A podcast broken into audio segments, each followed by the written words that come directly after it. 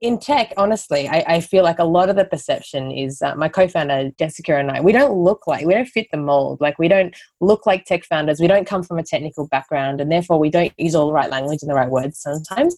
I have never had so many people actually think that I can't do this, and that's like like a red flag to a bull. We're like, well, we'll show you. Excellent. but it, yeah, it just makes me realize like how deep that kind of perception is of technology and and who can access it. Welcome to SheEO.world, a podcast about redesigning the world. I'm your host, Vicki Saunders. In each episode, you'll hear from SheEO Venture founders, women who are working on the world's to do list. These innovative business leaders are solving some of the major challenges of our times. Sit back and prepare to be inspired. Hi, I'm Lucinda Hartley. I'm co founder of Neighbourlytics, which is a social analytics platform for neighbourhoods. And our goal is to create cities that people love and feel connected to. Hi, it's great to have you here. Thanks for joining us today, Lucinda. Thanks, Vicki. It's a pleasure. We're so excited to be in Australia these days and to have you in the first cohort is amazing. Yeah, it's not so close to Canada. No, it so was close. wonderful to have SheEO also expand the movement uh, to our region too. So amazing. So, can you tell us a little bit about how you got to creating Neighbourlytics? Like, tell us a little bit of your story. Where did you start off in your career? Yeah. So, my um, training is in urban planning, and I have actually, in a kind of uh, geeky way, wanted to be an architect or urban planner my whole life. I grew up living in cities all around the world, and from that experience, I guess I saw how how places connected people and culture in really unique ways. And I, I wanted to initially be an architect um, because I saw this great opportunity to create these spaces that would connect people. And I ended up studying urban design and planning because that was uh, an even broader way to do that. But the challenge that I found when I started working is that urban planners spend a lot of their time focusing on designing physical environments and especially on very detailed things. So I, I, spent some years of my life designing concrete details. And while someone needs to design concrete details, uh, I found that incredibly frustrating and it didn't really meet my objectives of how we really design places for people. And what are concrete details? Like, what do you mean? Like actually designing the concrete specification. So how wide the gap is so it doesn't crack, what kind of oh, okay. concrete. yeah. Actually concrete details. Actually Got it. Details. Okay. yeah. Detailing. Actually, there's like quite a famous stadium in Melbourne, the MCG. And um, if the Australians visit there, uh, take pay attention to the uh, the width of the concrete gaps around there because that's my work. Okay, concrete details. Here we go. yeah. And look, someone needs to do that. It's important. It's important that the concrete doesn't crack. But I, I was much more interested in sort of a systems approach of cities and how people were connected.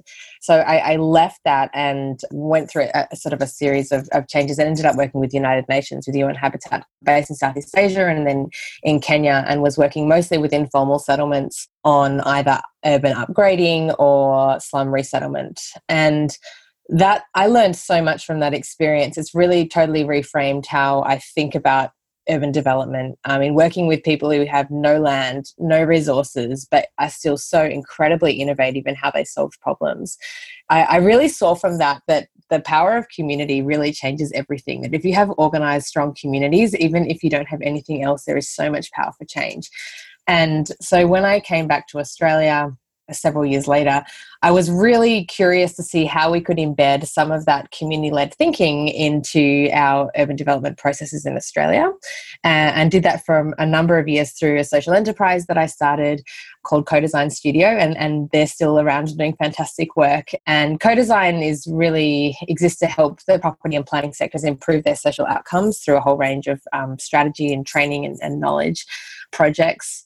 And I learned a lot from that experience. It was kind of my first venture. So there was a lot of kind of, uh, I guess, I learned about impact, but there was also I learned about like you know growing teams and managing uh, profit and loss statements and various things like that.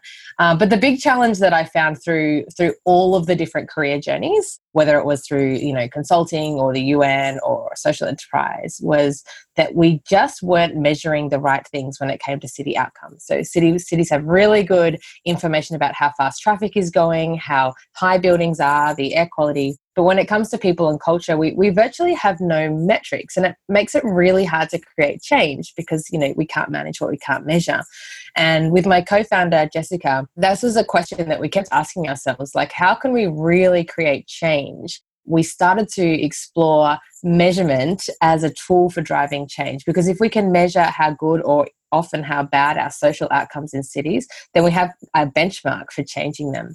And so that led us to launch Neighbourlytics two years ago, which is a social analytics platform for neighbourhoods. We, we use big data uh, and social data to measure the social and cultural life of neighbourhoods. Wow. I mean, that sounds fascinating. And obviously, let's, I mean, let's kind of get underneath that. So, like, what are we not measuring that we should be measuring?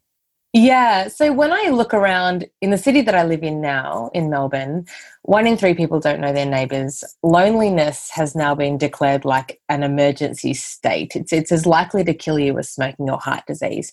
And you can't divorce issues of loneliness and social isolation from neighbourhoods, they, they fundamentally connect to each other we don't really understand how those things work or the difference between our decisions and how people behave, then it's very hard to create change. So the things that we try and measure are levels of social connection, of cultural activity, of the economic and business life of a neighborhood and or its community assets and strengths for every neighborhood we we bring in more than a million data attributes and analyze those to create um, metrics around well-being uh, essentially but that well-being in a very holistic way of looking at the economic function of a neighborhood of its community assets of its social connection and cultural life. Wow. Okay so did you you started this in melbourne specifically or across australia? Or like how did you get started with the idea yeah, so we're working around the world already because this is one of the great exciting things about having a digital product. Um, but we began in Melbourne. We really had been talking about metrics for a number of years and, and not really knowing that that was going to end up being a new business.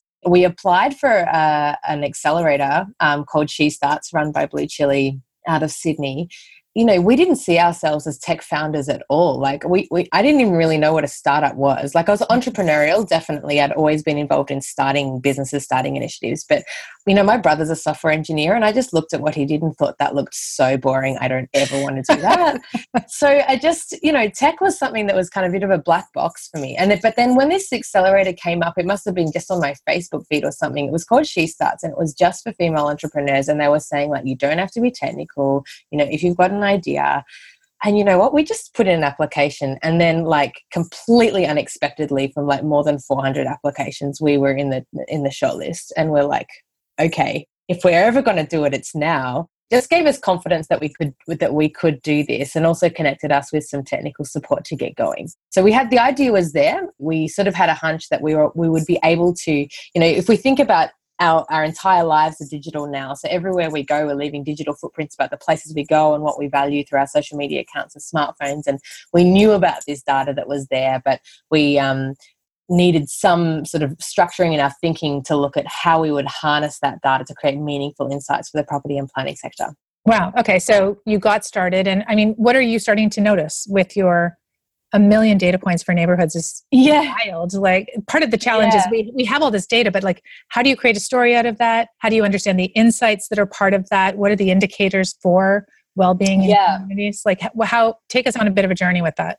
Yeah, absolutely. And that is one of the challenges. Like the volume of data these days isn't the problem, but creating right. meaningful insights is is the real challenge what we've been looking at over the past year, at the end of the accelerator, we brought on a head of analytics, um, a brilliant female data scientist who's written all our algorithms. We've been using that product. We're now operational in 10 countries. It's growing really quickly. And so, what we're able to learn from this data is just really interesting insights. It's like putting an x ray on your neighborhood and seeing it in a way that you didn't see it before.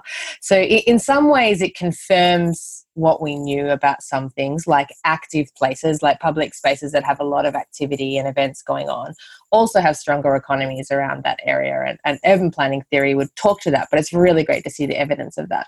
But then there are other things that are really surprising, like we find in a lot of neighborhoods where, uh, particularly new neighborhoods, greenfield areas, they look like vacant or underutilized to drive around. You don't see any people But behind closed doors is this incredible network of home businesses. There's like startups and mm. Etsy stores and other things. And some of the developers we've been working with there were really surprised by this because they there's kinds of initiatives that they were programming or building in their early neighborhoods were very much like parents groups and, and playgrounds and children's facilities. And I, and I guess this assumption that there was a lot of young families living there. And that's true, but this has highlighted that they're also entrepreneurs and business owners and and they're now putting a lot of time and investment into running business meetups building co-working spaces and and, and really changing the way that they facilitate those community connections with the better information. And the next sort of stage for us is really now that we've established i guess quite a large database of insights, actually calibrating this data set to be a rating tool. Because what's missing in this sector, because we've never been able to measure like social connection and well-being at scale before in any kind of consistent way, there isn't a benchmark. There's no ruler to know like what good and bad looks like. And so we're actually starting to now calibrate and test this data so that we can see, well, these are the indicators that drive good outcomes, and these are the ones that you've got to watch if you if you, you may, may be trending into a dangerous area that's a really exciting process. And we're able to calibrate that across Australia initially, but also use some of our global data sets as well. Are the indicators driving the same outcomes in all the same places, or do you see different no, cultural sort yeah, it's so different. I mean, we, right, we had the yeah. opportunity to do some work in Nairobi recently. The interesting thing there is we, we gathered more data from Nairobi than any other project that we have gathered to date. Like it had three times more data than Singapore's Chinatown. Like it's just off the charts busy. Everything is mobile there. Every every street hawker, everyone has a Facebook account, a business account. Like there's just so much data.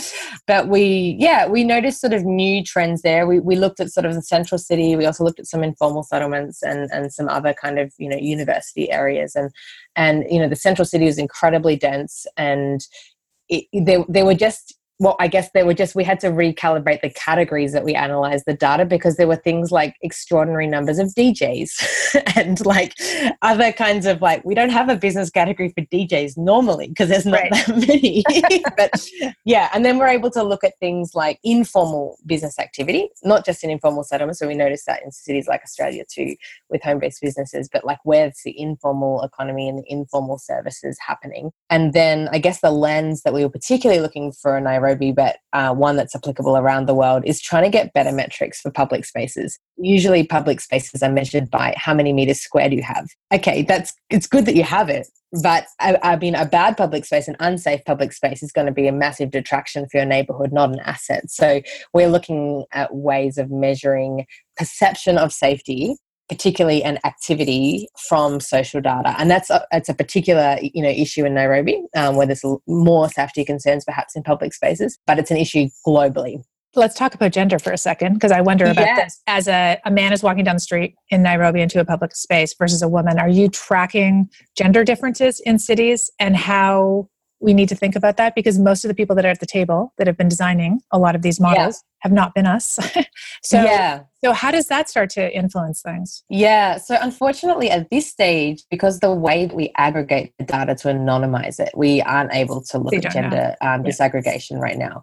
But what we do know is that when public spaces exhibit certain kinds of activities and behavior, then they're more likely to be inclusive for women. And uh, yeah, a big challenge yeah, with many, many sectors, but urban planning also is a lot of the decisions historically have not been made by an inclusive group of people, particularly not by women. Even in cities like Melbourne, which has a reputation of being one of the most livable cities in the world, a third of women don't feel safe in public space, which is just an extraordinary, like, you just can't believe how that's even possible. Is that like um, kind of a normal stat, or is Melbourne off the charts? for that? Uh, well, Melbourne's off the charts in sort of general livability. Like it's always top of the list, you know, the global list in places to live. But in you know, in terms of safety, it's actually very safe. But perception of safety is very mm-hmm. low.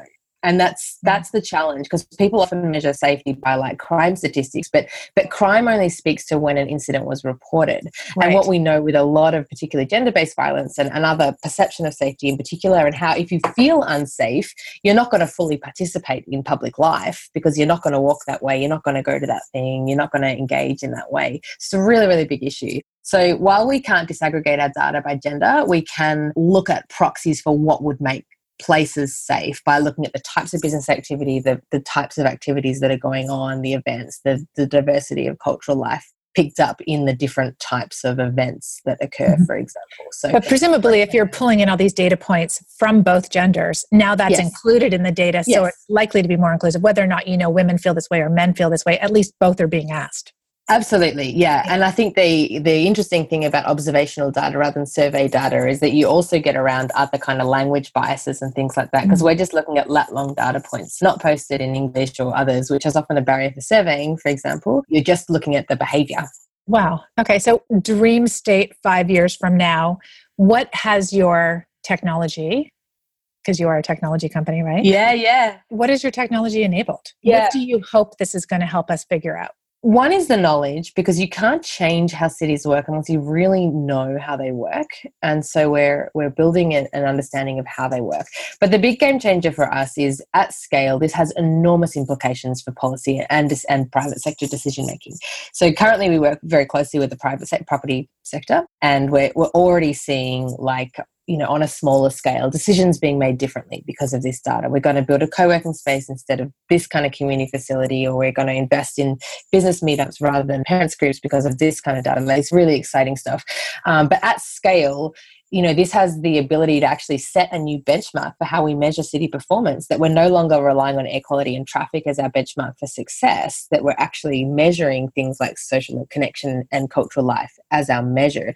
And we have some very real opportunities to do that. So you know part of this project this pilot in nairobi was that we're talking to un habitat and how we can embed this data as one of the measurement tools for sdg 11 which is on cities and public spaces. So we have that kind of opportunity, or, or, working on, on projects in Australia which around measuring well-being as the primary framework for how we think about smart cities investment. We have some very big opportunities, I guess, from a decision making and policy perspective of how we can really drive systemic change. That's amazing. And so, I mean, one of the things we talk about a lot at SheEO is the sort of relationship versus the transaction, and really mm. understanding that you know the connective tissue in communities comes from these embedded relationships, which in many ways are like there's just not a lot of transparency around them. Even what you yes. said, like I, I just love this sort of like X-ray on top of your community. Yeah. This is like a fantastic metaphor, not a metaphor, but like the image of it mm. uh, is amazing because what is what's really happening? You know, what are people actually doing? I think about this all the time in my community. I live in Toronto, in Canada, and I walk down the street now and like coffee shops are full all day long. And I'm like, what are all these people doing? Yeah. Uh, which is amazing though, because it's the gig economy and, and all the new yeah. ways people are working. But to have a sense of the health in my community, I, I would, I wanted to know that. I want to yes. know what that looks like. Do you imagine that this information will sit in some kind of dashboards for us to look at what are the pain points in our community and how can we help? Like i would yeah. love to do that you know? I, I would yeah. like to use my energy to create more connective tissue in my community but i have no idea where to start. Yes and that's a really common question. I mean people don't they don't even have a way of accessing. I'd like to get you know i'd like to get more involved in my neighborhood but what's even going on? Like how do i even find out? So yeah absolutely. That is our objective that at, at least at a, a broader level we will be able to make the data publicly available. We will be able to integrate it with a whole lot of other platforms uh, and make it really visible for people. Right now just because we're just under two years old we're, we're focusing on more proprietary products for the property sector but our end game is a much more open model. The concept of space and place is really very important, right? Especially uh, when we think of economic development. And so I wonder chicken or the egg kind of on this one part of it is what what wants to emerge or what is emerging or what is true right now mm. and if we mm. want to shift things are we able to are, are you seeing people do transformational work in communities based on the data or is it still early it's early um, in that you know neighborhoods move and you know iterate pivot etc slowly. Yeah. so we, we have a year's worth of data and we've seen like changes in that time but we suspect that the real change is still to come. But in terms of the chicken and egg like I, I like to think of like places as like hardware and software and you need both. You need the bones of the hardware of the place but it doesn't mean anything unless you have the software and the people and the cultural life. Traditionally we, we have this you know, I say we as like the urban planning sector have this kind of build and they will come kind of mentality. Like if we get the streets just right and the houses just right, etc., it's going to be great. But the reality is that people are like messy and unpredictable, and they don't behave exactly how you want them to behave, and and that approach never works. So you need a much more kind of collaborative model that actually really values the human sort of side of neighborhoods and interestingly, if you if you, you can have a neighborhood which has software without the hardware, like say a market or something like a pop-up market or something, is a very ephemeral, which is just people with not much infrastructure, and it works. It's but you, if you have just the hardware side and not the software side, it doesn't work. You just have like a really isolated kind of concrete jungle. So we're really looking at ways that we can, I guess, strengthen community voices by highlighting who and how people are behaving in neighborhoods. We're also challenging how people think about perception because typically any understanding of social life is done by surveying, but that tends to be quite a limited point of view.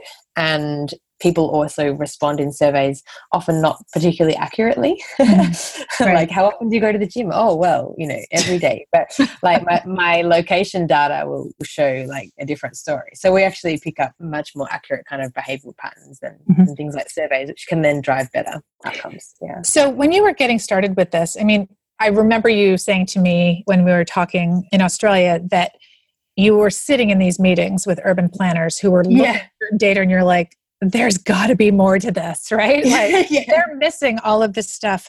When you said that this is what you wanted to start, what kind of feedback did you get from your peers? As yeah, you, like are you I, on on that trend or you know? It, it depends who. So initially, people sort of went, "That's an interesting idea," but you know, in the sense that you think that they're thinking, "I don't think that's going to work." like, you're going to use social media to measure cities. It's going to be a total game changer. like, it's going to influence policy and everything. And people are like, "Yeah, okay, nice. Um, uh, that's a good idea." And I, but I, you know, and I still think that the data analytics is, especially social data analytics, is so new that it requires a fair amount of understanding to really trust that data. And I understand that because I've been been on that journey myself, but I now really do trust it. And I, I think we should increasingly trust it because it's only becoming more robust. So there's that kind of side. But I think what I have found working in tech as opposed to working in property and consulting is I have never, well, not maybe not never, but not recently, had people not really question that I could do this. In my early career, you know, designing concrete, the actual concrete details and things like that. I mean, yes, I faced gender barriers being in a very male dominant workplace, but I never felt that no one like handed me a task thinking, I don't think she can do this. In tech, honestly, I, I feel like a lot of the perception is uh, my co-founder, you know, Jessica and I. We don't look like we don't fit the mold. Like we don't look like tech founders. We don't come from a technical background, and therefore we don't use all the right language and the right words sometimes. I have never had so many people actually think that I can't do this. And that's like, you know, it's like a red flag to a bull. We're like, well, we'll show you. Excellent. but it, yeah, it just makes me realize like how deep that kind of perception is of technology and, and who can access it. Literally, it is such a competitive advantage to be a woman in the world right now, from my perspective. Mm. Because all these ideas we come up with, people are like, What? What are you talking about? That's the craziest thing I've ever heard. Why would anyone do that? And you're like, Awesome. I, if you don't understand this, I'm on the right path. Because it's almost like we have to, I personally feel like we have to redesign almost everything that's out there yes. in the world. And so you coming in with this lens, with whatever your point of view is on it saying we're missing this whole other part of humanity that's like not part of this discussion the relationships the connections that exist in our mm. communities mm. and using the social data to track that to create a more holistic picture as opposed to the very narrow world we've been in is a massive opportunity right how do you bolster yourself how do you find your people you know how do you find yeah. those people around you who lift you up as you're going through this process because it's obviously isolating sometimes yeah absolutely SheEO is a massive uh, opportunity in that way. Um, uh, we've already um, been able to connect with so many people, and we're only just you know a few weeks in. I, I, I can't wait. You know, we just closed our first seed investment round, and interestingly, all of our investors are women, almost mm, all. Amazing. Very senior, very experienced women in the property sector and other um, aligned industries, and and that was kind of actually not by design, but when we actually you know set up our cap table recently to finalize it, we're like, they're all women. Yay! yeah, basically. Um, so they're a huge support. And certainly, like She Starts and other programs like that have helped, I guess, give us some confidence and, and networks in the in the technical sector that we really didn't have before, and we're still involved in that. I mean, I think you're right that it is a definite advantage to be a woman right now. There's so many different ways that we're able to access support. It doesn't make that it mean that it's easy, but I do feel that I we have an increasing network of people that we can draw on Yeah. But I think partly for me, it's it's really just more about the perspective too, right? Like there's Mm. there's literally half of the brain of the planet has been missing all Yeah. the time, right? That's so we right. get, we get to kind of like bring it in and share a different perspective. There's a lot of things that have been missed, right? A Yeah. lot of like incredible things, and I, I just I wonder a lot about that finding your people along the way and how challenging that was. Is so you were in the property sector. How hard was it to get that first person to go? Oh my God, this is amazing. It makes sense to me. Yeah, initially, um, I guess the the very very first people we had some amazing early adopters who really worked with us from the beginning. But it's probably been the next kind of early majority, which is still kind of, you know, Yeah. you get sort of questioning looks and things like that. And it's part the product is new and crazy, but it's also part that we don't fit the bill. And and, and I think that that is actually the greater challenge that I that we're finding is that even though we have a lot of support and networks to really help us navigate startups, there's this kind of set of rules, you know, that Yeah. you're meant to sort of follow, that you're meant to do things this way and that way. And, you know, a lot of them just make good business sense, but sometimes you just go, well, like, why? You know, like, Yeah. why do we need to do it that way? so, Yeah. Yeah, don't do that. There really needs to be a valid right. reason.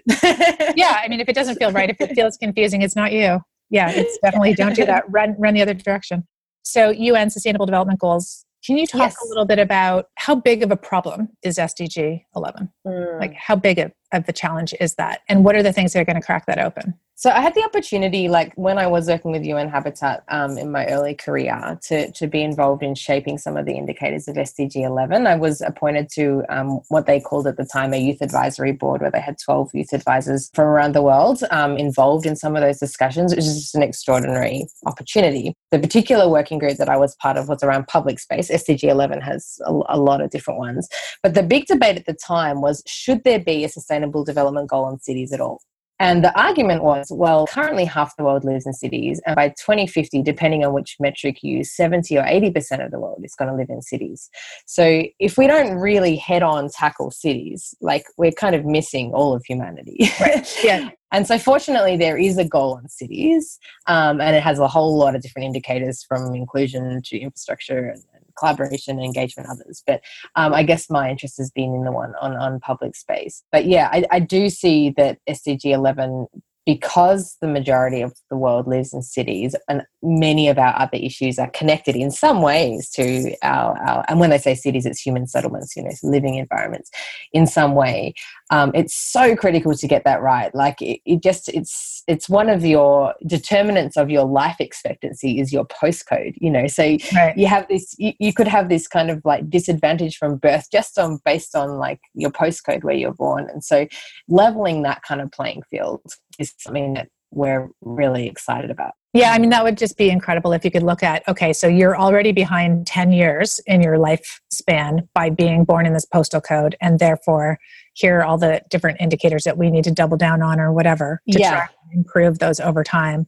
I mean, yeah. I mean, the implications from policymaking are very exciting, right? If you Yeah. can actually figure that out.